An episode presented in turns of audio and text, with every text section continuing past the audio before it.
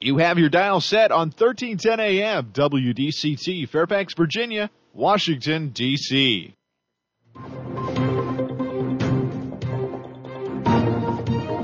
워싱턴과 미국, 그리고 세계의 흐름을 짚어보는 라디오 워싱턴의 시사 토크쇼. 워싱턴 전망대.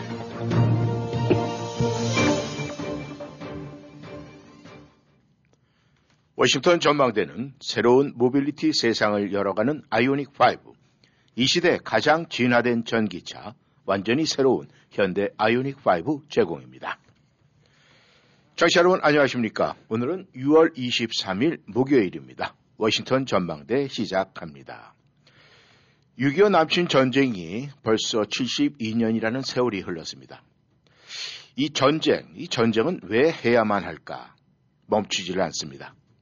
여전히 전쟁 중인 우크라이나에서는 동부와 남부 전선에서 우크라이나와 러시아가 공방전을 벌이고 있고 이 한국에서는 서해 공무원 피살 소각 사건을 두고 문재인 전 정권의 은폐 의혹이 드러나게 될지 관심이 집중이 되고 있습니다. 그리고 미국 의회에서는 트럼프 전임 대통령의 이 선동 대선 결과를 뒤집기 위한 주정부 관계자들에게 가한 압박의 내막들이 지금 드러나고 있습니다.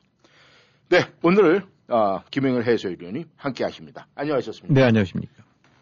네, 뭐, 이 휴일도 있고 해서 오래간만에 지금 만나게 됩니다. 네. 아, 지금 우크라이나 전황 상태가 지금 어떤 시기로 흘러가고 있습니까? 네, 일단 그 동부전선이랑 남부전선으로 그냥 크게 이렇게 대별할 수 있을 것 같은데요. 네. 동부전선에서는 이른바 이제 돈바스 지역에서 그 러시아가 총 공세를 펴면서 어, 어쨌든 러시아 측이 이제 공언했던 그 바로 그, 그 전에 이제 러시아 반군 지역들. 어, 러시아 측 반군 지역들이 장악했던 그 두 개 주쪽 부분이 점점 점점 이제 러시아가 아, 장악을 해가는 그런 순서의 저 수순에 있지 않나 네. 지금 그렇게 짐작이 되고 있고 네. 또 남부 헤르손 주변에서는 이제 거꾸로 우크라이나 군들이 반격을 가해갔고 네. 이 헤르손이라는 이제 주요 거점 도시를 어, 일단 다시 탈환할 또 그렇기 때문에 이제 그 지역 주민들에게 대피 명령 저 대피 권유까지 내리고 있고 네. 만약에 이제 그쪽이 어, 순, 순조롭게 간다면 이제 크림반도 쪽 러시아가 이미 이제 병합해서 점령하고 있었던 이제 크림반도 쪽에도 압박을 가할 수 있는 아, 이런 상태니까 동부에서는 저전 러시아가 그다음에 남부에서는 아, 우크라이나가 각각 그 밀어붙이고 있는 그런 형국이라고 우리가 저 진단할 수 있을 것 같아요. 네. 아, 근데 이제 이 뭐 현장 하나하나를 잘 모르긴 합니다만 전체적으로 나오는 전황들을 묶어보게 되고 나면은 이 각자가 이제 이 진지 구축을 하고 포병 포공격을 하면서 조금씩 조금씩 지상군들이 이제 상황이 호, 저 호전되고 나면 진군하는 식으로. 예. 그래서 지금 예를 들어서 이제 러시아 쪽에서는 뭐 뭔가 바짝 조인다고 하지만은 진군 속도가 아, 하루에 한 1km 정도라니까 뭐 어떻게 보면 참 미미하기 짝이 없죠. 예. 그래서 5일 동안에 한 5, 에서 대략 5km 정도 이제 진격을 했다니까 아, 이런 식으로 해서 이제 살펴봤을 때 그 양쪽이 완전히 이제 포병 공격을 중심으로 하고 포공격을 중심으로 해서 예. 대치 속에서 아, 조금씩 조금씩 그 밀고 밀치는 음. 이제 이런 상태로 아, 진짜 지금 진행이 되고 있는 게 아닌가 싶습니다. 예. 그러니까 바로 이제 그런 상황이 되다 보니까 사상자들은 어, 포공격들이 엄청나니까 네. 그래서 어, 우크라이나 같은 데는 이제 하루에 2, 300명 정도 뭐 러시아 쪽은 정확히 파악은 안 됩니다만 비슷한 숫자의 사상자들이 나지 않을까 보는데 네. 이제 하루 그 정도쯤 해갖고 뭐 각각 3만 명씩이 넘어섰다 이런 얘기 나올 나오는 상황인 것 같고 네. 어쨌든 간에 이렇게 지지 겉으로는 지지부진해 배진 배긴 하지만은 네. 양측 입장에서 그냥 땅을 단 한 평이라도 아, 더 지키고 아니면 점거하기 위한 이제 그런 접전들이 벌어지고 있는 것 같아요. 네. 이 전쟁이 길어지고 있다 이렇게 되면은 우크라이나나 이 러시아나 서로가 이제 실리를 계산을 하게 되는데 지금 이 서방 세계에서 러시아의 어떤 경제 체계를 아 진짜 뭔가 막아서면서 이 경제의 이 어려움을 겪게 해서 뭐 손을 들게 하려고 애초에 그런 계획을 세웠던 그랬죠. 것 같은데 네. 네. 지금까지는 잘 버티고 있는 것 같아요, 러시아가. 네. 그렇다면은 이 러시아의 경제 또 이 군사력 측면에서 현재 지금 어떤 상황까지 지금 나오고 있습니까? 예, 아무튼 지금 두 나라는 단순 두 나라가 아니라 이제 그 어떤 뒤에 백업으로 이제 우크라이나 쪽은 그 저기 이제 서방 측이 버텨주고 있기 때문에 네. 이제 고려해야 될 변수들이 많이 있죠. 그러니까 이제 전쟁 상황 두 나라 사이 전쟁 상황에 앞으로는 이제 점쳐볼 수 있는 여러 가지 변수 아, 변수라고 해야 될까 여러 가지 요소들은 많이 있습니다. 네. 그러니까 이제 일반적으로 병력 또 뭐 장비를 봐야 되겠고 또 지금 투입된 무기 그다음에 보급 상황 또 군의 사기 또 얼마만큼 아, 이 버틸려고 하는 의지가 있는지 그다음에 각국의 경제력 두 나라의 그다음에 또 국내 국의 여론 네. 그다음에 이제 전쟁 수행자의 어떤 의지라고 해야 될까 뭐 이런 것들이 이제 다 고려되는 건데 네. 일단 이제 가장 군사력 측면에서 봤을 때 이제 병력 같은 경우는 외형적으로 봐서는 러시아가 훨씬 더 큰 나라고 군사 강국입니다만은 뭐 거기도 또 이 뭐 1억 몇 천만 명 중에서 다 군인일 수가 없기 때문에 예. 지상군 병력 같은 경우는 되는데 오히려 한국보다 적대는 거예요. 음. 병력 수가. 예. 그래서 지금 나, 나오고 있는 거로 봐서는 지상군 병력이 한 30에서 35% 정도가 로테이션 되면서 음. 전장을 겪은 것 같고 예. 현재 이제 추가로 어, 이 투입할 수 있는 병력 부족에 지금 굉장히 이제 시달리고 있다는 얘기죠. 네. 그래갖고 어, 지역별로 이제 징집 같은 것들을 하고 특히 이제 동부 지역에서 러시아가 장악을 하고 있는 지역 쪽에서는 엄하게 이제 아, 우크라이나 국민이었지만은 친러라고 판단되는 그 지역 주민들이 예, 예. 아, 그야말로 저기 과거 6.25 때 그 의용군 징집당하듯이 예, 예. 음, 그래갖고 그저기는 18세에서 65세까지 징집을 한다니까 이 사실상 뭐 총알바지로 이제 예, 마구 등장하는 거고 예. 러시아 자체 내에서는 40에서 지원병 같은 경우도 45세까지 나, 이를 올렸던 얘기인지 그만큼 병력 충원이 힘들다는 얘기죠. 예. 그래서 병력 쪽으로 봐서는 러시아가 우세할 것 같고 더 큰 나라일 것 같지만은 어, 오히려 이제 그런 점에서는 어, 지금 굉장히 병력 조달에 굉장히 이제 곧 곤혹스럽게 겪고 있는 것 같고 네네. 네. 아, 반대로 이제 우크라이나 쪽들 같은 경우는 물론 정규 병력은 작긴 합니다만은 아, 이제 지원병들이나 거긴 그야말로 전시 체제니까 예.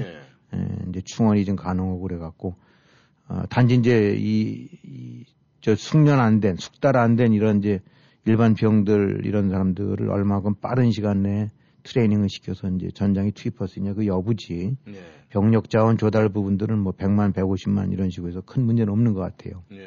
음.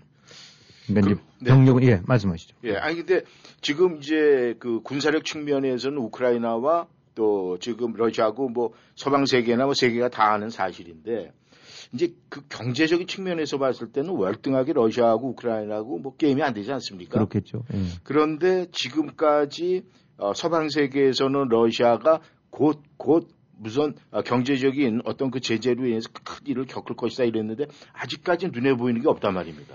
그런 부분들은 이제 뭐 추후로 좀 더 말씀드리겠습니다만은 아, 일단은 경제력, 경제 제재라는 거는 아, 사람 몸으로 친댄다 그러면 이제 일종의 한방 효과처럼 네. 즉시 어디 수술해서 어디가 끊어지는 것이 아니라 네. 이제 체질 개선을 하려면 시간이 걸린다는 거 아닙니까? 네. 어, 그래서 이제 그 부분을 먼저 말씀드리죠. 그러면은 지금 이제 그 제재라는 것이 즉각적으로 어디 어느 지역을 탈환당하거나 네. 뭐 무기가 폭파되거나 이런 거와는 달리 어, 겉으로 봐서는 이제 멀쩡해 보고 오히려 어, 루브라 가치도 올라가고 뭐 외환 보유고는 기름값이 올라갔기 때문에 저 더 많아졌다는데 네, 예. 그건 뭐 그남도 맞는 사실이긴 한데 경제 전반에 걸친 어떤 그 수출 통제, 그로 인한 생산과 물류 영향, 예. 또 고용, 그다음에 어, 신규 기술들이 이제 서로 나라들끼리 주고받고 그러는데 그런 부분들의 완전 차단. 음, 그로 인해서 정밀 기기라든가 정밀 군수품 생산 조달 같은 거의 차질. 아, 이런 부분들. 아, 이런 것들을 다 감안하게 된다는 거라면 서서히 어딘가에 중독되듯이 이제 골병이 들고 있다고 봐야 되는데 지금 미국 쪽에서는 뭐 특히 이제 군사 장비라든가 무기나 이런 쪽 부분들도 많이 들여다보지만 또 다른 별도의 팀들이 재무부에 예. 연방 재무부에 이제 구성이 돼 있어 갖고 한마디로 이제 저승사자 팀이라고 이제 붙일 수가 있겠죠. 예. 러시아 경제를 망가뜨릴 저승사자 팀들인데 예. 이미 오래 전부터 결성이 됐고 구성이 돼서 지속적으로 해갖고 어떻게 하면은 러시아 경제에 멍을 들게 타격을 줄까 하는 부분들을 전 부분에 걸쳐서 지금 스타디를 하고 조치를 취하고 있다는 거예요. 네. 그래서 뭐 예를 들어서 이제 은행 결제 라인에서 배제하는 거 그건 뭐 애당초부터 나왔던 거고. 네.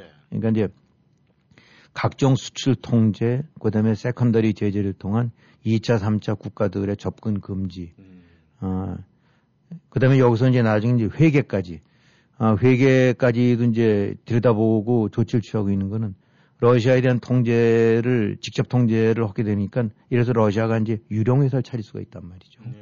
아, 저기 뭐 캄보디아인 혹은 저기 뭐 저 아프리카의 무슨 수단 예, 예. 거기 아무개를 겉으로 내세워서 회사를 만들어서 영국에서 주요 전략 물자를 사들여 갖고 음. 그거를 다시 러시아로 되들여오는 예, 예. 이런 이제 삼자 그, 그 저기 위령회사식으로 예, 예. 이제 그런 것까지 들여다본다는 거예요. 음. 그러니까 지금 나오고 있는 거는 아, 경제 제재 부분들은 아, 하루나 이틀 어, 2, 3일 사이에 제재가 나타나는 효과가 나타나는 것이 아니라 예.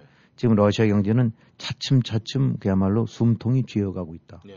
그리고 이런 거는 가을쯤 되고 나면은 어, 이 분명하게 이제 각 부분에서 엄청난 압박 요인으로 작용할 거다. 예. 그러니까 경제 제재로 인한 러시아의 타격은 겉으로 보는 것과는 좀 다른 측면에서 two track으로 진행이 된다고 봐야 되겠죠. 예.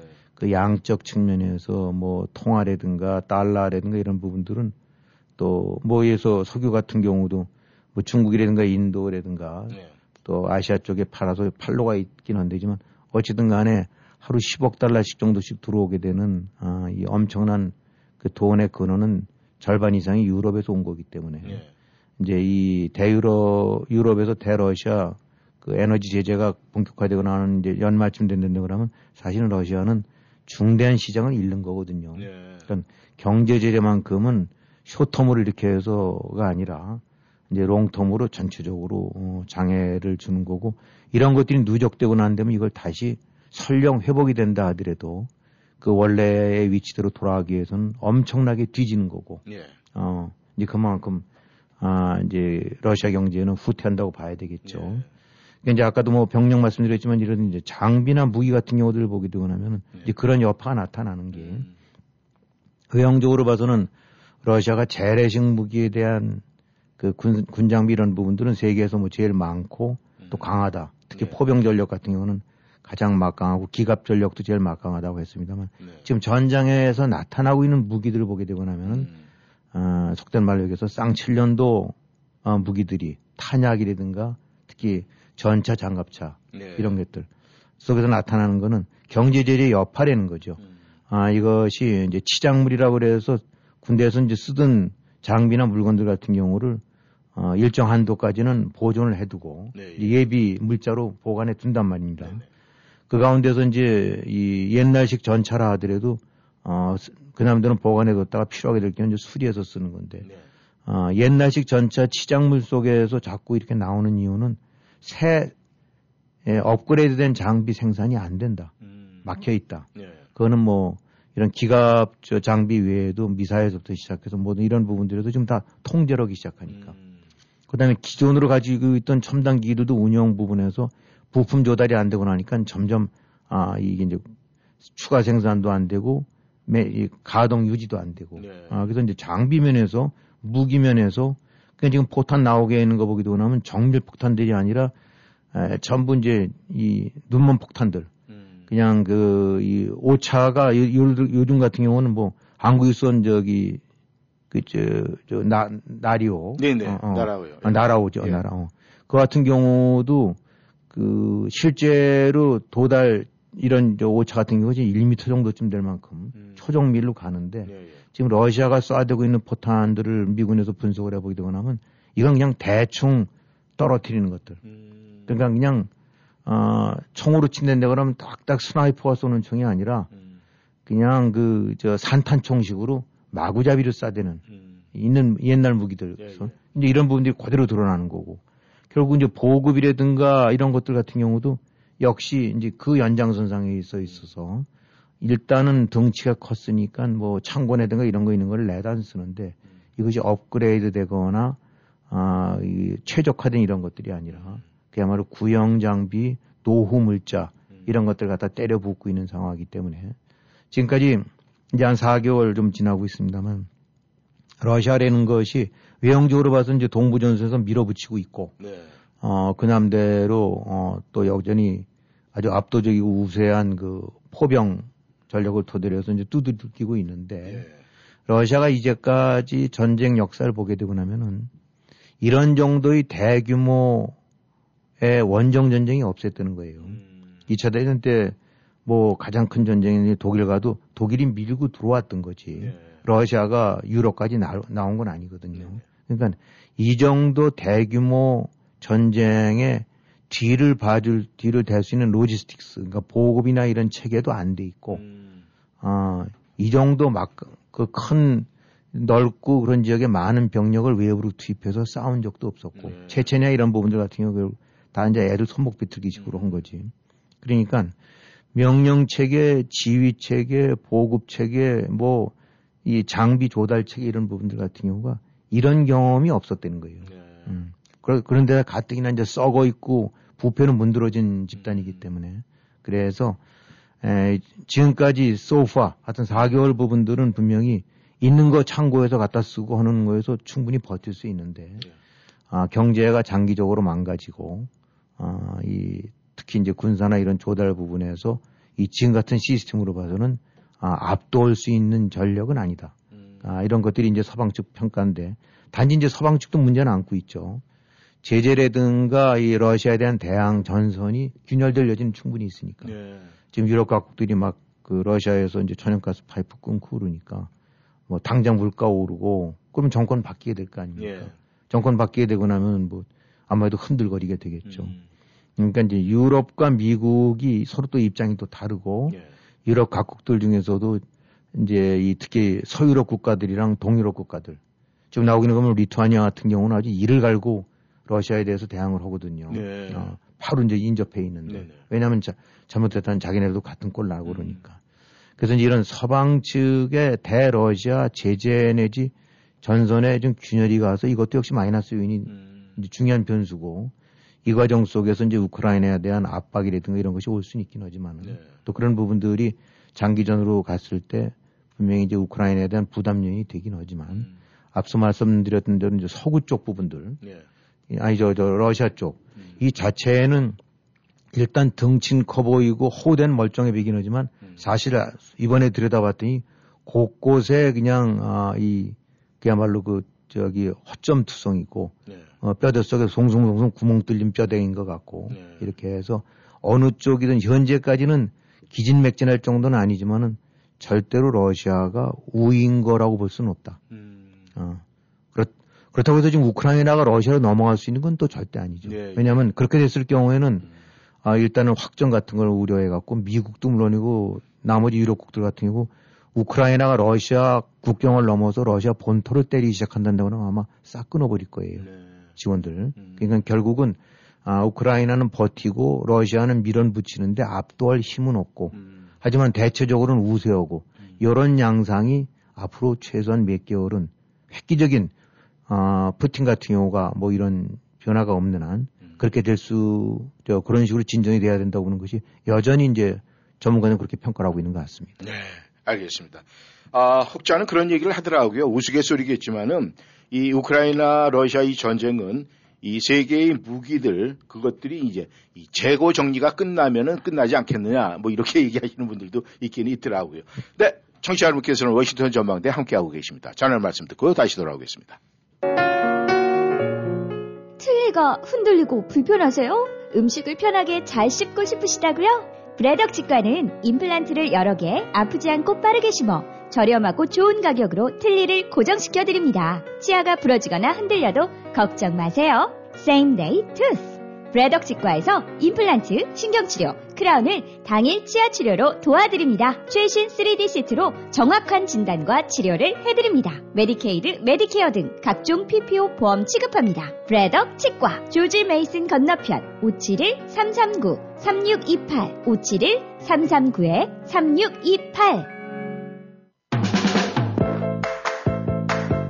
벌써 65세가 다 돼가는데 뭘 제일 먼저 해야지? social연금 신청하기? 아니요. 아직 직장에 다니고 있는 데다 일찍 신청하면 수령액이 줄어서. 그러면 메디케어 신청? 빙고! 그건 선택이 아니라 필수야, 필수. 늦으면 평생 벌금이 따라다녀. 57년생은 생일 3개월 전부터 신청해야 한다는데 어디서 신청하지? 당연히 임강호 보험이지. 메디케어 신청, 추가 보험의 선택, 의사와 처방약까지 임강호 보험이 최고야. 자녀는 멀고 에이전트는 가깝다. 누구? 페어팩스에 있는 임강호 보험 703-989-3031 703-989-3031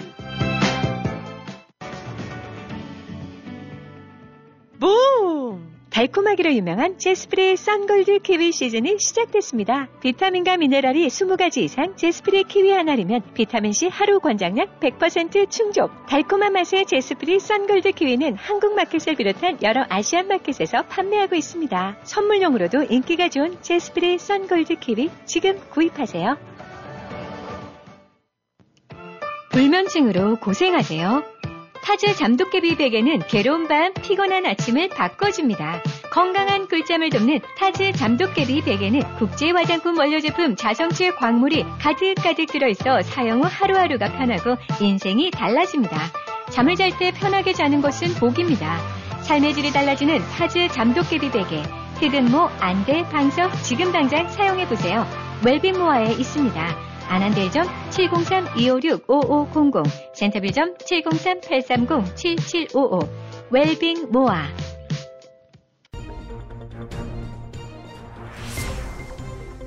여러분은 지금 라디오 워싱턴 그리고 미주경제 신문 대표인 김용일 해설위원과 라디오 워싱턴 콘텐츠 본부장 이구순이 진행하는 워싱턴 전망대를 함께하고 있습니다.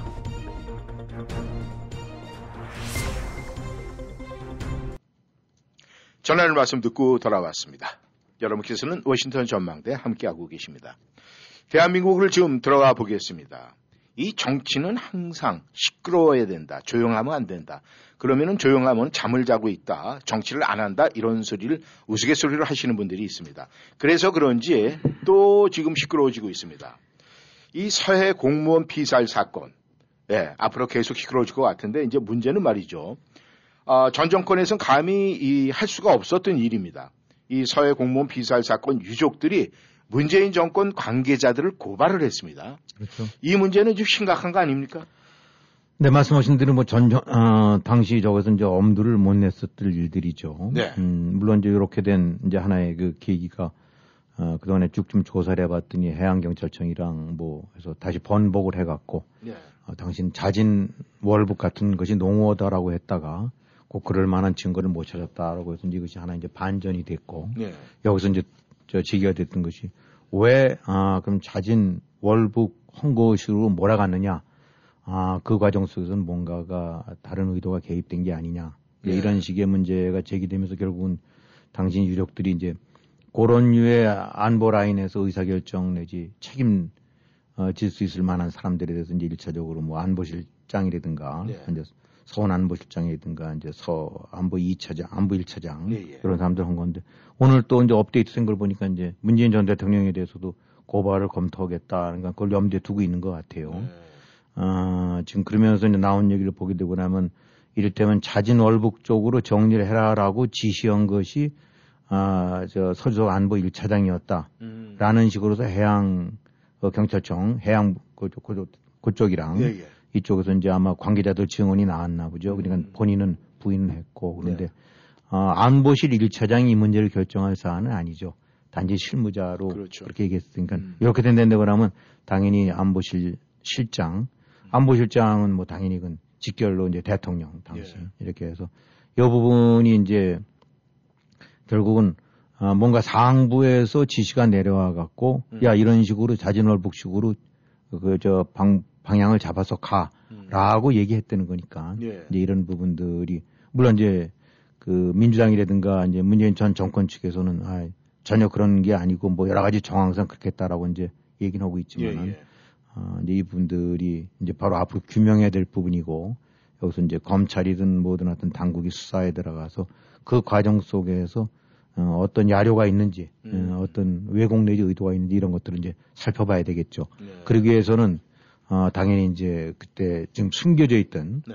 아, 여러 가지 자료들이 공개가 돼야 될 거고 그동안에 이제 이쪽에서 그렇게 유가족 측에서 얘기했던 포인 이제 그런 근거는 어, 지금 뭐 아마도 가족들이 제일 잘 알 거 아닙니까? 이제 여러 가지 그 어떤 가장이었는데 어, 이 사실 사람이 뭐 하다가 북으로 넘어간다는 거는 이건 뭐 사실은 참 보통 사람은 생각할 수 없는 거고 네. 또 같이 이제 배를 타거나 근무했었던 동료들 그다음에 네. 방수복 같은 경우가 그대로 남아 있었다. 어, 이런 부분들 같은 경우 그래서 자진월북이라고 하기에는 너무 어, 그렇게 뭐라 하기에는 문제가 있는데 왜 정부가 그렇게 했느냐 당시 네. 이제 이런 것들이니까 이젠 뭐 그걸 갖고 이제 이리저리 이제 티격태격도 시작을 합니다만 이 팩트 네. 그 팩트 속에 담긴 이제 truth 네. 이 진실을 이제 찾아야 될 때가 된 거라고 봐야 되겠죠. 음. 네. 이 민주당 측에서 말이죠. 네. 지금 이것을 이제 정쟁이다 뭐 색깔론 이렇게 주장하고 나가고 있는데 만약에 본인들이 아무런 문제가 없고 그렇다면은 그걸 열람 못하게 할 이유가 없는데 지금 계속 관련 자료 공개를 좀 거부하고 있어요. 그렇죠. 예, 이 바로 이제 그런 점들이죠. 그러니까 모든 것들이 범죄나 이런 걸 보게 되고 나면은 아니면 또 각각의 다툼 때도 보게 되고 나면 이렇게 말을 들어보면은 네. 어느 쪽 말이 이 좀 이치야 안 닿고 네. 어, 뭐좀 궁색한지는 금방 드러나는 거 아닙니까? 음. 음, 그러니까 지금 일단 민주당 측에서는 그야말로 신색깔론이다. 네. 아, 뭐 문재인 잡기 위한 이제 뭐 포석이다. 음. 아, 그래서 뭐 그건 응할 수가 없다라고 하는데 어, 이게 아주 원천적으로 드러나는 의문이죠. 아니 구린대가 있길래 그런 거지 왜 그런 걸 감추냐. 음. 어, 왜 법원에서도 연락을 했는데 그거 뻗치다가 결국은 그래서 지금 오늘 또 뭐 나온 거 보게 되니까 대통령 기록 이른바 대통령 기록물로 규정해서 볼 수가 없다라고 했는데 네. 대통령 기록물로 뭘 뭐를 어, 정했는지 그 목록조차도 또 대, 저, 기록물로 정해버렸대요. 음. 그러니까 문재인 정권에서 뭐를 대통령 기록물로 지정했는지조차 리스트도 파악이 안 되는 거죠. 음. 그러니까 아예 네. 아주 깜깜하게 봉해버린 거죠. 음. 음. 그러면서 지금 뭐 민생 내세우는데 아, 민생 중요하죠. 먹고 살고 오는 것이 사람들 제일 중요한 일 아니겠습니까? 네. 그런데 민생 내세우면서 이거는 색깔로 한다. 자꾸 이렇게 무슨 정쟁화 이런 식으로 얘기를 하는데, 네. 아, 이거는 진실규명에 있어서는, 어, 이, 이른바 민생과 이거는 완전히 별도의 문제거든요. 민생은 민생대로 하면 되는 거고, 예, 예. 이 부분에 의혹이나 이런 식이 제기되거나 하면 그걸 오픈하면 되는 건데, 뭐 지금 다수당을 점하고 있으니까 뭐 국회가 3분의 2가 동의해야만 이게 볼 수 있는데, 지금 노후를 한다는 거고 분명하게 거절을 했죠. 아, 그래서 이제 현실적으로는 국회 동의를 얻는다는 건 불가능한 것 같고 네. 지금 결국 이제 수사 당국이 어, 수사에 착수를 해서 네. 그와 관련된 그 이제 수사를 하기 위해서는 자료들을 봐야 되니까 음. 자료를 보려면 이제 이제 압수수색 영장이 들어가야 될 거 아닙니까? 예, 예. 그렇게 되면 이제 관할 법원이니까 지금 뭐 요 수사는 한다면 어, 이제 서울에서 중앙, 중앙지검이 해야 된다고 봐야 되겠고 네. 그러면 이제 서울 고등법원장이 결정을 하는 거겠죠. 네. 그래서 고등법원장이 해갖고 영장을 발부하게 되고 나면 대통령 기록물이라 하더라도 어, 지정된 목록에 관해서 이제 들여다볼 수가 있는 음. 거겠죠. 어, 이런 거 전례가 없는 게 아니라 네. 이미 문재인 정권에서도 뭐 여러 차례 그 영장을 발부받아갖고 과거 특히 세월호 때 세 번인가 네 번 뒤졌대요. 음. 대통령 기록물로 돼 있는 것들 부분들. 네. 그러니까 고스란히 보고 다시 어, 저 그렇게 해서 하게 된다거나 아무리 감추고 그러려 한다 하더라도 네. 일단은 자료가 남아 있다면 음. 근데 문제는 이 자료가 혹시 아예 원천적으로 없애버린 게 아닌가라는 음. 생각도 들 수도 있고 네. 문제가 될 만한 것들 음. 자기들이 딱 보게 되고 나면 나중에 이제 이건 뭔가 캥기는 것들 네. 그럴 수도 있겠지만은 그나마라도 이제 규정상 없앨 수 없는 기록들 같은 경우를 봉인해 놨지만은 아, 아주 방법이 없는 건 아니고 결국은 수사를 통해서 영장을 발부하면 아, 이제 그에 해당되는 부분들은 일정 부분 볼 수 있으니까 네. 이제 그런 과정이 얼마만큼 시간이 걸릴지 모르긴 하지만 아, 이론적으로는 가능하다고 보고 음. 이제 그걸 통해서 저, 저 이제 진실 규명을 해야 되겠죠. 네. 아, 지금 한국에서 말이죠. 이 세월호 사건 가지고 어, 전 정권에서 한 5년 동안 자 꽃감 빼먹듯이 많이 빼먹었지 않습니까? 그렇죠. 그렇다면 이게 해상에서 똑같은 해상에서 일어난 사건이에요. 이 세월호 사건이나 서해 공무원 피살 사건이 그렇다면은 이 사건 이 특히 그 세월호 사건은 이 꽃감 빼먹듯이 많이 빼먹어가지고 대한민국 국민들이 많이 알고 있어요. 그렇다면 서해 공무원 피살 사건 이 사건이 분명히 안고 있는 문제점들을 국민들이 알 권이 있을 것 같은데 그렇죠. 그 부분에 예. 대해서는 어떻게 생각을 하십니까? 지금 일단 이제 표면적으로 우선 1차적으로 제기된 것이 이제 자진월북이냐 아니냐. 예. 아, 자진월북으로 정부가 당신 문재인 정권이 몰아갔다 예. 아니다라는 음. 부분으로 돼 있는데 예.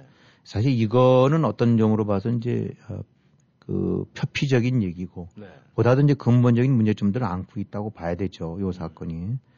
자, 일단 우선은 일차적으로는 이 자진 월북이라고 발표한 것에 대해서 근거 조사가 돼야 됩니다. 그건 틀림이 없죠. 네. 아, 이제 문제 이대준 씨라는 그 피살자가 자진 월북을 한 거냐. 분명히 자진 월북을 했다고 입증할 만한 여러 가지 요소들이 있느냐. 음. 아, 이제 덮였던 자료들 같은 거를 통해서 어, 그건 특히 이제 교신 기록이라든가 첫 발견자라든가 해경이라든가 군이라든가 이런 데를 보게 되고 나면 저게 스스로 타고 넘어간 건지 아니면 밀려간 건지 이런 부분들에 대한 것이 네. 감을 잡을 수 있거든요. 예. 어쨌든 간에 자진월부 여부에 대한 것들이 판명이 돼야 될 거예요. 네. 그래서 초동 발성, 발생 보고서부터 시작해서 진행 보고, 그 다음에 최종 결과 보고, 특히 북한군이 이제 주고받은 교신 내용에 대한 감청 결과 보고 이런 것들 을 보게 되고 나면 음. 종합적으로 묶어서 아 이게 아 문제의 그 이대진 이대준 씨라는 사람이 아 이렇게 스스로 물, 물질을 해갖고 올라간 거냐 네. 아니면 아닌 거냐 이런 부분들을 감을 잡을 수 있을 겁니다. 음. 그래서 그나마 지금 그거를 입, 밝히기 위한 자료를 오픈하자는 걸 안 하고 있는 거니까. 네. 자 그래서 이제 자진 월북 여부를 규명하는 거. 그래서 이제 이렇게 되고 나면 이제 두 가지로 갈릴 수 있겠죠. 아, 알고 봤, 쭉 봤더니 자진 월북이라고 보는 것이 좀 더 타당할 것 같다라는 네. 결론이 나올 수도 있고 음. 자진월북이라고 볼 수는 도저히 없는 요소들이 너무 많다라는 네. 식으로 또 나타나겠죠. 네. 아, 그러면 일단 이제 자진월북이라고 판명된 데면 그 부분에 대한 아, 저거는 해소가 되는 거라고 봐야 되겠죠. 네. 정부 과거 정권 정부 발표를 그대로 추인을 하는 거고. 네. 이제 그렇지 않는다는 데면 그 다음서부터 이제 가지를 쳐갖고 음. 왜 자진월북이라고 도저히 볼 수 없는 상황을 거꾸로 자진월북이라고 몰아갔느냐. 네. 그렇게 해석을 하고 그렇게 아, 이 글로 밀고 갔느냐에 대한 그 근거가 뭐고 그 의도가 뭐고 예. 이런 것들이 나와야 되겠죠. 음. 음. 그래서 이제 일단 그건 일차적인 얘기고. 예. 자, 이제 그렇다면 이 문제는 이제 이 그럼 그거로 다 끝이냐?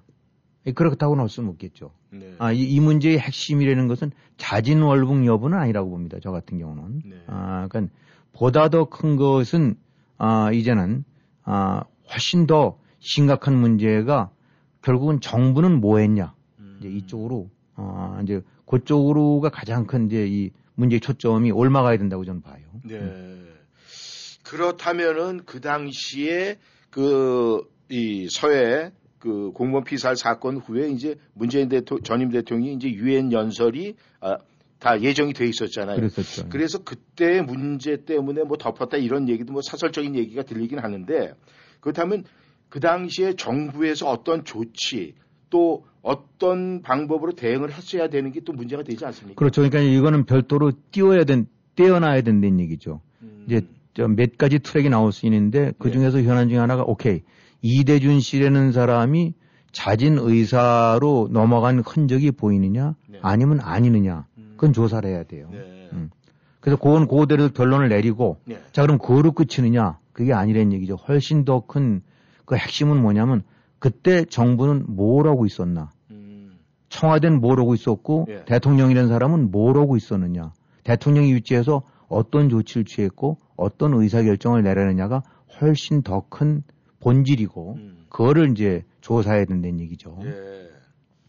지금 이제 아까 세월호 말씀을 하셨는데 세월호도 여러 가지 뭐 이슈가 있기는 했나 한마디로 어, 많은 사람이 그 저 숨진 그런 그 저기 침몰 사건 때 네. 청와대 또 좁혀서 대통령이 뭐 했느냐. 음. 그때 뭐 6시간, 10시간 이런 식으로 해갖고 무슨 뭐 피부 관리 받았느니 뭐 저 수면 우유 주사 맞고 잤느니 네. 뭐 이런 식으로 해서 소위 제대로 그 국정 통치권자로서 좀 그 역할을 안 하고 방치 내지 뭐 이런 게 아니냐라는 네. 부분들을 근거 삼아서 그걸로 해서 결국 은 이제 탄핵으로까지 몰고 가고 네. 아, 뭐 그런 분이 가장 중요한 그 여론을 통해서 이제 압박을 하는 요소가 됐던 거 아닙니까? 그렇죠. 그때 포인트도 그 사건이 저기 그 선박이 어떤 결함이 있어서 뭐 이런 부분의 포인트가 아니라 예. 청와대 뭐 했느냐. 그냥 음. 너무 간단하게도 그때 박근혜 뭐 했느냐. 예, 예. 제대로 했느냐. 이거로 했던 거란 말입니다. 네. 마찬가지예요, 이것도.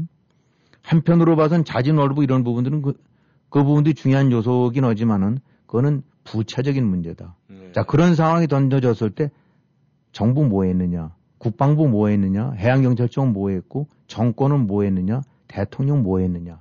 음. 그러니까 여기에 초점이 맞춰야 된다는 얘기죠. 네. 자, 왜 그러냐. 이 어떤 이유에서든 자진을 했든 그냥 어떻게 사고로 바다에 빠졌든 간에 적국, 북한 수역에 우리 국민이, 대한민국 국민이 아, 어쨌든 그, 저, 넘어가 있었었다. 네. 근데 그게 뭐, 근데 그 사람이, 아, 북한군이 쏜 아, 총에 의해서 맞아 숨지고, 그 다음에 불태워졌다. 네.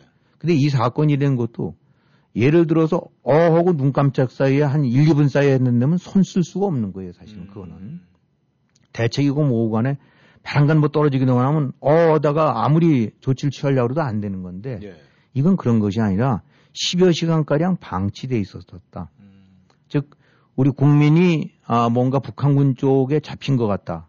아 저 신병이 저기 그쪽에서 뭐 어떤 식이든 그쪽 관할 쪽에 있는 것 같다. 예, 예.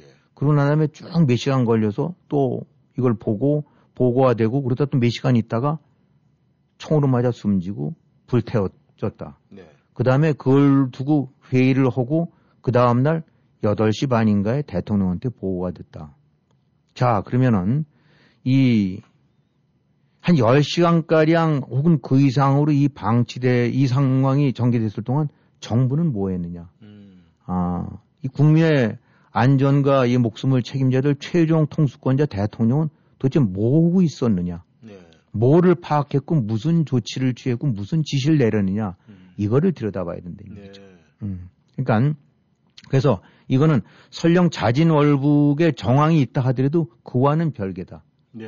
아, 이 나아가서 이제 유족들 주장대로 실족이든가 사고에 의한 것이라면 더더욱 이거는 용납될 수 없는 거다. 예. 만약에 지금 예를 들어 이 상황이 얼마만큼 이제 어떻게든 벌써 북한만 했다면 한 수 접어주는 것이 이제 그 한국 내지 특히 좌파들의 저건데 네. 그냥 객관적인 이 사건을 만약에 객관화 시켜서 본다면 이게 얼마만큼 심각한 사건이냐. 국민 하나가 아, 수역에서 남이 나라 수역에서 총을 맞고 석유로 불태워 죽였다. 시발륜지 뭔지. 네. 만약에 미국 시민권을 국적을 한 사람이 알라스카에서 어떻게 하다가 떠밀려 갖고 뭐 어떤 이유에서든 간에 아예 미국 떠나려고 혹은 사고로든 간에 어떤 이유든 모르긴 하지만 러시아 영해 쪽으로 베링해 쪽으로 흘러들었는데 네. 그걸 러시아 군들이 쫙 순시선이 보고 있다가 그냥 총으로 갈겨 죽이고 불태워 죽였다. 네. 또 북한 쪽에 수시로 가끔씩 그런 일이 있는데 북한인이 뭐 어떻게 하다가 뭐 부임을 이렇게 자꾸 떠내와서 인, 천 쪽으로 연평도 쪽으로 내려왔는데 한국 경비정이 지켜보고 있다가 그냥 총으로 갈겨 죽이고 불태워 죽였다고 진짜. 네. 또 중국이랑 한번 대비했는데 그는 황해에서 네. 아, 중국인 하나가 어떻게 아, 저기 떠밀려서 인천 쪽으로 들어왔는데 예, 예. 아니면 아산 쪽으로 들어왔는데 역시 있다 쏴 죽이고 불태워 죽였다고 진짜. 예. 이거를 그 나라들이 용납을 할까? 음. 미국이 이걸 용납을 할까? 북한이 만약에 남한이 그랬었는데 그걸 그냥 놔두고 있을까? 예. 김정은이가 그 길길이 뛰지 않을까? 음. 중국 시진핑이 그거 놔둘까? 근데 놔뒀다. 10시간가량을. 이게 제정신, 제 나라, 제대로 된 정권이냐. 이 부분이 초점을 맞춰야 된다는 얘기죠. 네. 그러니까 자진월불이나 이런 부분과는 관계없이 음. 아, 이런 상황을 맞았으면서 국가라는 데가 정부라는 데가 정권이라는 데가 대통령이라는 데가 시급하고 누가 보더라도 아, 납득할 수 있을 만한 조치를 취할 것이 있었던 관계가 없는데 네. 10시간 동안 뭐 했느냐. 어, 이 부분들이 가장 중요한 핵심이다. 네. 음, 그러니까 소위 제대로 된 멀쩡한 정부라면 세계 어느 나라에서도 이런 식의 문재인 정권이 대등, 대응했던 같은 거는 이게 그런 나라는 아마 없을 거다. 네. 아, 뭐 박근혜 때 이게 나라냐라고 그러는데 정말 이게 나라냐. 음. 저게 정부냐. 저게 대통령이라는 소리 들어 싸다. 예. 이게 바로 인권 변호사 출신 의원은 바로 문재인 정권에서 벌겋게 아, 자행된 그런 일들이다. 네. 바로 그게 제일 초점이란 얘기죠. 네. 어, 지난 정권에서 사실은 그 언론도 지금 채찍을 맞아야 돼요. 왜냐하면은 언론에서도 너무 잠잠했습니다. 그리고 이 정부 쪽에서 발표하는 것에 우호적으로 보도를 굉장히 많이 해서 이런 문제가 됐는데 그렇다면은 이 사건 모든 거의 추이를 봤을 때 그렇다면 지금 김 의원님께서도 말씀을 여러 가지 해주셨지만은 그 의심되는 정황들이 지금 굉장히 많이 나오고 있다는 거 아니겠습니까? 그러면은 그렇죠. 그러니까 이제 일단 제가 이제 봤던 이제 말씀드렸던 거에는 이제 다음 단계로 그렇다면 네. 그렇다면 정부는 어떻게 했어야 되느냐라는 네. 말이 나와야 된단 말입니다. 네. 근데 그게 예를 들어 비행기에서 못 떨어지도 한 1분, 2분 만에 안 된다고 하면 정부든 뭐든 손쓸 수가 없는 거예요. 네. 그렇게 해서 배랑 안 했는데 그냥 그냥 뭐 사고서 어딘가 뭐, 뭐 떨어져 죽었다 이러는데 뭐 알수 없는데 이건 10여 시간 가량을 바닷물에 떠 있고 서로 무슨 얘기 오가는지 다 다는 아니지만 상당 부분 감청원에서 네. 충분히 그럼 어떻게 써야 되느냐? 자 어떻게든 상황을 파악을 해갖고 자진 월북이든 사고든 간에 떠나서 일단 대한민국 정부에서는 즉각적으로 북한에 대해서 어, 자국민 보호 요청을 했었어야 된다. 네. 특히 이제 북한군 교신 이런 거 감청했는데 거기서 뭐, 뭐 76이 어쩌고 해갖고 아, 저게 뭐 아카바 소총으로 쏴줄이라는 그런 뜻이구나. 음. 뻔히 아, 이게 뭐 총으로 쏴주길래나 보다 이런 것들까지도 감청을 했다는 거 하면 네. 즉시 긴급하게 하트라인 통해서 야, 그, 저, 우리 어떻게 하다 넘어간 것 같은데 네. 그냥 의, 자진해서 넘어간 거지, 그건 지금 파악이 안 되긴 하지만 일단 대한민국 국민인데 그 저기 잘 보, 저 구조해라. 네. 그러고 난 다음에 조사하고 난 다음에 송환을 하든지 인도를 하든지 아니면 니들이 잡아들지만 일단 그런 거 안 된다. 네. 즉각 자국민 보호 요청을 음. 강압, 강력하게 압박을 했어야 된다. 네. 그리고 그런 조짐을 보였을 때는 해군, 경비정 이런 거 뭐하러 도느냐. 필요하면 비행기가 뜨든지 하여튼 해서 경비정이든 고속정이든 군함이든 전투기까지 현장 기동을 해갖고 네. 니들 우리 국민 함부로 건드리게 되면 가만 안 놔둘 거야라는 압박을 가했어야 된다. 네. 그래서 만약에 또 이거를 현장에서 어물쩡어물쩡거리면서 어떻게 될까라고 했는데 오히려 청와대에서는 당신들은 뭐 오는 거냐. 즉각 조치해. 음. 필요한 조치들 현장에서. 위협 사격을 가하든 뭐든 해서 건드리기면 털끝 하나 건드리면 가만 안 놔둔다. 네. 이런 식의 조치를 취하고 그거는 그 주체가 바로 곧저 청와대고 대통령이 있어야 된다. 네. 그다음에 백보 양보에서 자진 월북인 것처럼 이렇게 된다 그러면 당연히 북한에 이제 얘기해서 오케이 어떤 의, 이유인지는 모르긴 하지만 넘어가겠다고 넘어간 것 같은데 어 일단 그 과정 속에서 조사를 해보고 어 아니면 도로 우리한테 넘겨주고 네. 어 어쨌든 간에 어디든지 손 들고 오는 사람들 같은 경우는 그 사람들에 대해서 또 그 난민 규정을 해갖고 이렇게 해야 되는 거 아닙니까? 네. 그런 식으로 처리를 해라. 어, 사고 어떻게 하다 잘못해서 사고라면 인도를 하고 이런 식의 요구를 했었어야 된다. 왜냐하면 수시로 우리도 북한 어선 넘어오게 되고 나면은 조사해봐서 나만 귀순 의사가 아닌 거라고 하는데 그러면 뭐 기관고장이 되는 것은 도로 돌려보내지 않습니까? 그렇죠. 그런 조치를 취해야 되는데 문재인 정권이 그런 조치를 취한 것이 있느냐? 우리 국민을 구하기 위한 어떠한 조치도 취하, 그런 것이 안 보인다. 음. 바로 이 점이 이 포인트가 자진 월북이냐 아니냐가 중요한 거. 그것도 해야 되지만 그것이 중요한 게 아니라 더 큰 문제는 네. 문재인 정권이 자국민을 보호하고 그 권리를 지켜주기 위해서 어떤 조치를 취했느냐. 네. 아무것도 없는 거 아니냐. 바로 이 점이 바로 비판받고 앞으로 처벌받아야 될 가장 중요한 대목이다. 네. 바로 그거죠. 네. 하여간 그 전임 정권에서 일어난 사건들이 그 후 이제 어, 정권을 이양받은 그 정권에서 이제 여러 가지 문제를 봤을 때 사실 박근혜 정권에서 문재인 정권이 넘어왔을 때 가장 큰 문제는 이 세월호 문제였습니다. 그리고 지금 이제 문재인 정권에서 이 윤석열 정권으로 왔을 때 이제 이 서해 공무원 피살 사건인데 근데 이 두 사건이 이렇게 비교해 보면 말이죠. 뭐 흡사한 점도 굉장히 많고 또 그와 상반되는 얘기도 있고 그런데 지금 이 세월호 대처하고 너무 이 서해 사건하고 비교되는 점이 굉장히 많은 것 같은데 어떻게 생각을 하십니까? 그렇죠. 아, 지금 우선은 지금 여러 가지 의심되는 정황들이 의구심을 품을 수 있는 정황들이 너무 많아요. 우선 이 사건에서 본된다고 하면. 네. 보고가 8시간 정도가 늑장이 됐대고 대통령인 사람은 자고 난뒤 다음날 아침에 보고받았다고 그러고 네. 그때 마침 22일에서 23일 새벽에 아, 지금 저기 저총 맞아 죽은 지 얼마 안 되는 시간 몇 시간 뒤에 그 소위 종전 선언과 관련된 유엔 발표 저기 저 연설이 있었었고. 네. 그러니까 이 소위 말해서 그, 그 물증은 당장 눈에는 볼 수는 없지만은 심증 갈 만한 것들은 너무 많다. 음. 여러 가지 상황을 보게 된다고 그러면은 네. 지금 이제 종전선언이라는 그 문재인 정권의 그냥 야심작 뭐 그거를 그건 그 허망한 야심작 그걸 세계에 알리려고 하는데 바로 몇 시간 전에 이런 사건이 발생해서 찬물을 확 끼얹어버릴 만한 일들이 생겼다. 네. 그러면 누가 짐작하더라도 야, 그 지금 일단은 저 불그러지지 않게 좀 덮어. 뭐 이렇게 나올 수밖에 없는데 그런 류의 추정에 딱 걸맞게 행동들을 했다. 음. 아. 그러니까 이 이거와 연관돼서 어딘가 이 야, 뭔가 문제가 있는 게 아니라 의도가 있는 게 아니냐라고 생각할 수밖에 없는 그러한 상황들이 계속 그 의심갈 만한 정황들이 제기가 됐다. 그 이후로도 네. 그렇기 때문에 바로 그 연장선상에서 아, 야 자진 월북 쪽으로 뭐 이런 얘기도 나오고 네. 그걸 덮고 그 다음에 뭐 오픈을 해라 그랬더니 대통령 기록물로 버티고 버티다 대통령 기록물로 지정을 해서 완전히 봉해버렸다. 음. 자, 그럼 이거는 원천적으로 되돌아가서 뭐가 캥기고 뭐가 석연치 않은 구석이 있길래 저렇게 단단히 자물쇠 잠그고 입을 봉해버렸을까. 네. 음, 그러니까 뭐 살인사건도 그렇고 무슨 형사사건도 그렇고 하다못해 개인 간의 말싸움에도 보게 되고 나면 어딘가 구린 쪽이 있는 데가 자꾸 그런 거 아닙니까? 그건 음.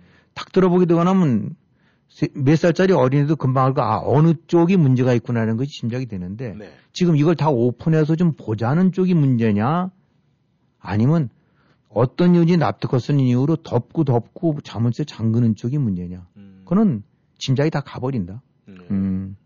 그 다음에 또 매출에 이제 뭐 김정은이가 좀 미안하게 됐다는 식으로 보니까 그냥 반색을 해갖고 국회도 그때 뭐 요거 하기 전엔 북한에 대한 만행을 규탄하는 뭐 결의안을 냈다가 김정은이가 한마디 뭐 던졌다고 하니까 금방 결이 아니고 뭐고 싹 슬그머니 감춰버려서 네. 그냥 꼬리를 내려버리고 음.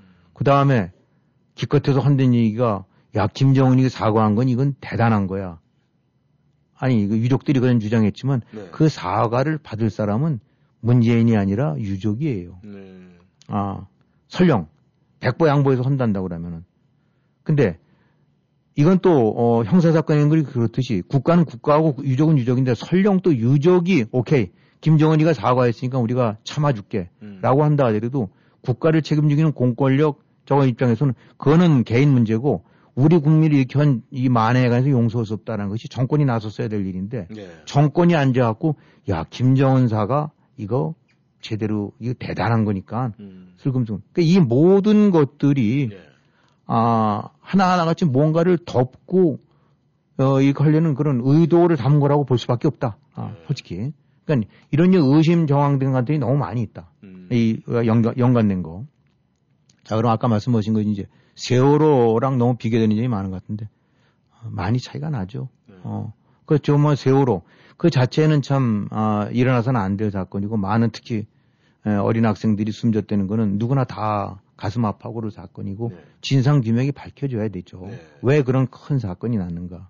또 그 과정 속에서 아, 이 선박 회사라든가 이런 민간 차원이 아니라 정부 차원에서 뭔가 이렇게 이 소홀히 한 게 있고 직무유기를 한 게 있고 또 혹시라도 아, 저거 뭐 결정적인 어떤 그 잘못들이 있는가 이런 거 봐야 되겠죠. 네. 음.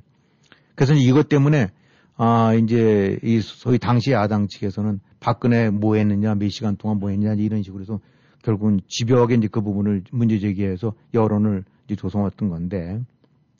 자, 근데 이 세월호, 아, 이분들과 이 사건을 두 개 비교했는데 본질적으로 이건 다른 사건입니다. 네. 예, 속성이 달라요.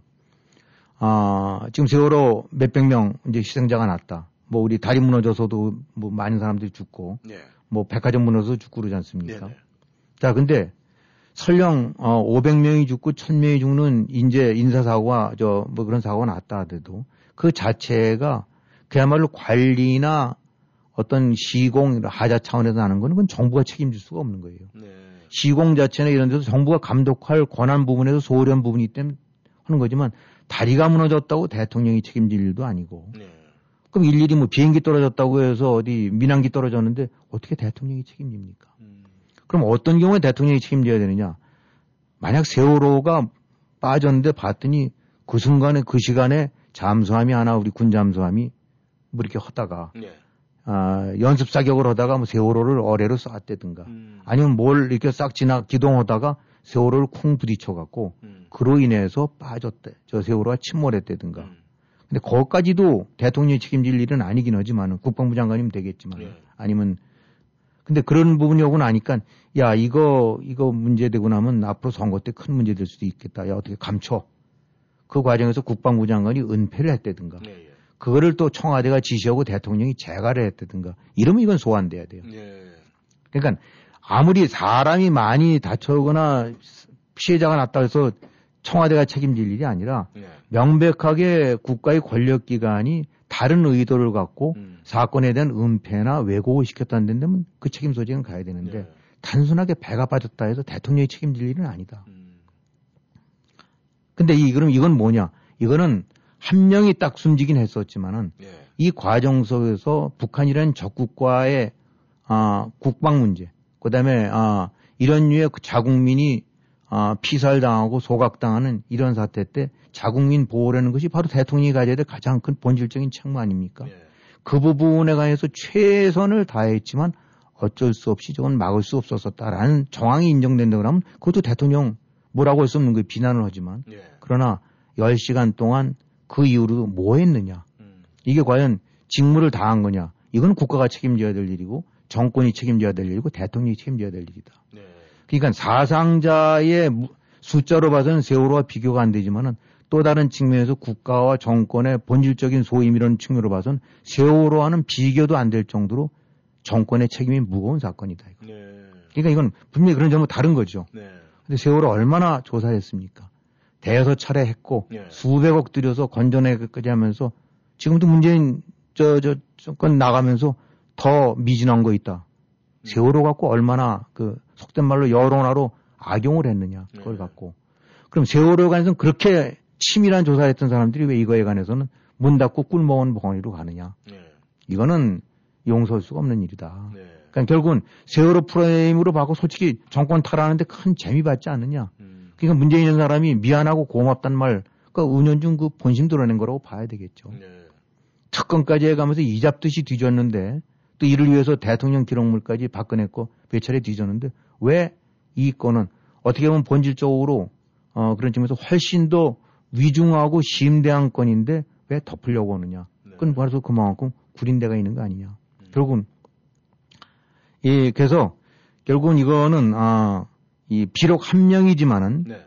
세월호 이상으로 국기가 흔들리고 국가의 어, 본질, 네. 국가의 권, 예, 국가의 그 해야 될 책무를 네. 소홀히 하고 특히 북한에 대해서 이런 적국에 대해서 이런 부분을 소홀히 했다는 점에서 이거는 한마디로 이, 이 조국과 뭐 다른 측면에서 문재인 정권의 속성이 어떤 정권인지 음. 아 이건 그대로 보여준 전향이라고 봐야 된다. 네. 그러니까 당연히 어떤 정치적인 노림이라든가 어떤 정치적인 의도를 갖고 이런 짓거리를 했는지 이렇게 왜곡하려고 덮으려고 했는지 이거는 낱낱이 드러내야 된다. 네. 그러니까 앞으로 이제 밝혀져야 되겠지만 최소한도 지금까지 드러난 정황 증거로 봐서는 어떤 이유로든 간에 문재인 정권은 이 건에 두고 봤을 때는 김정은 쪽을 위해 복무했다는 음. 그런 부역 정권 소리를 들어도 할 말이 없는 정권이다. 네. 그렇게 얘기할 수 있겠죠. 네. 그렇다면 말이죠. 이제 정리를 하자면은 이 앞으로의 이제 처리 방향인데 향후에 어떻게 이것이 처리가 될 것인지 가장 중요한 것인데 만약에 그 기록물이 오픈이 되면은 해결될 수 있는 가능성이 좀 있습니까? 네, 이제 얼마만큼 들여다볼 수 있느냐가 문제겠죠. 네. 어, 이제 그런 것들이 또 이 뭐 법원장이 이제 저 영장 청구하게 되면 해야 되는데 법원장이 틀 수도 있는 거고 네. 그렇게 되면 그냥 저 다시 또 저 덮여지는 거겠죠. 네. 일단은 전 말씀드린 대로 아, 우선 이제 시발이 자진 월북의 의도가 있느냐 없느냐니까 그 부분 조사해 봐야 되겠죠. 네. 그리고 이미 설명드렸던 대로 자진 월북으로 나올 수도 있고 네. 어, 또 아니면 자진 월북이라고 정말 단정질 만한 거라기보단 뭔가 이건 이 글로 몰아한 거랑이 나올 수도 있어요. 네. 그럼 그거대로 해서 그 라인 선상에서 그런 역할을 했던 사람들 위로 어, 대통령 선생님께서 다 저 조사를 해서 책임을 지게 해야 되겠죠. 네. 그 다음에 그와는 별개로 지금까지 쭉 길게 설명드렸던 대로 정권이 그때 뭐 했느냐, 대통령은 뭐 했느냐. 음. 그 부분에 관한 거는 세월호 때 박근혜를 저거 저 대통령을 저거 했듯이 고스란히 짚어야 되겠죠. 그 부분을. 네. 이거는 어, 몰아가는 것도 아니고 지금 일단 이제 민주당이라든가 문재인 정권 측에서는 색깔론 또 뭐 신구 권력 갈등 음. 뭐 쟁점 정쟁 뭐 이렇게 얘기하는데 네. 그런 식으로 양비론 쪽으로 갈 일이 아니에요. 음. 이거는 정쟁이 아닙니다. 네. 신구 권력 갈등도 아니고 그냥 중요한 국기를 뒤흔든 사실은 범법 형사 사건이나 음. 형사 사건이에요. 그 형사 사건을 있는 그대로 진실이 뭔지 팩트를 들춰내 갖고 거기서 결론을 내리면 됩니다. 그래서 다 해봤더니 진짜 그 말이 맞다 안 된다면 자진월복적으로 정리를 하고 그 대신 어, 책임 방기하고 어, 국민 저 보호에 소홀하고 엉뚱하게 이 저이 저 방치했었던 이런 그 정권 책임자들에 대해서는 그것도 별도로 책임을 져야 되겠죠. 아 근데 어차피 지금들 보게 되고 나니까 뭐 자꾸 이제 뭐 민주당서부터 시작해서 네. 어 이 뭐 저기 신북풍 아니 뭐 이제, 이제 이런 그, 신, 그 신구 권력 예, 예. 이런 식으로 자꾸 글로 몰아가는데 네. 이거는 자꾸 이 본질을 호도하려는 음. 본질을 흐리려고 하는 아 이런 이 패거리들의 또 다른 장난질이에요. 음. 그러니까 아 또 길게 더 사족 붙일 것도 없이 예. 어, 그렇게 감추려고 덮었던 것들을 어떻게든지 그 기록물 들춰내 갖고 네. 그 과정 속에서 그걸 토대로 최소한의나마 진실을 밝히면 밝히고 네. 그 밝힌 걸 통해서 거기서 내린 결론에 책임져야 될 일들이 있다는 데면 그것에 관한 책임을 묻는 거. 어, 그게 전부지 이건 뭐 쟁, 저 정쟁이고 뭐 타협이 이렇게 할 사람들이 아니라 그냥 있는 그대로 밝혀서 그걸 통해서 단죄를 하면 될 일이다. 그냥 네. 그거로 피디어들은 얘기죠. 그냥 의법 처리하면 돼요. 네. 감사합니다. 오늘도 김영일 해설위원님 수고하셨습니다. 네, 수고하셨습니다. 네. 우리 대한민국의 국가 안보 의식이 여실히 드러나지 않을까 그런 생각을 합니다. 청취자 여러분께서는 마음속으로 판단하시기를 바라겠습니다. 감사합니다. 지금까지 함께 해주셔서 다음 시간에 다시 만나겠습니다. 안녕히 계십시오.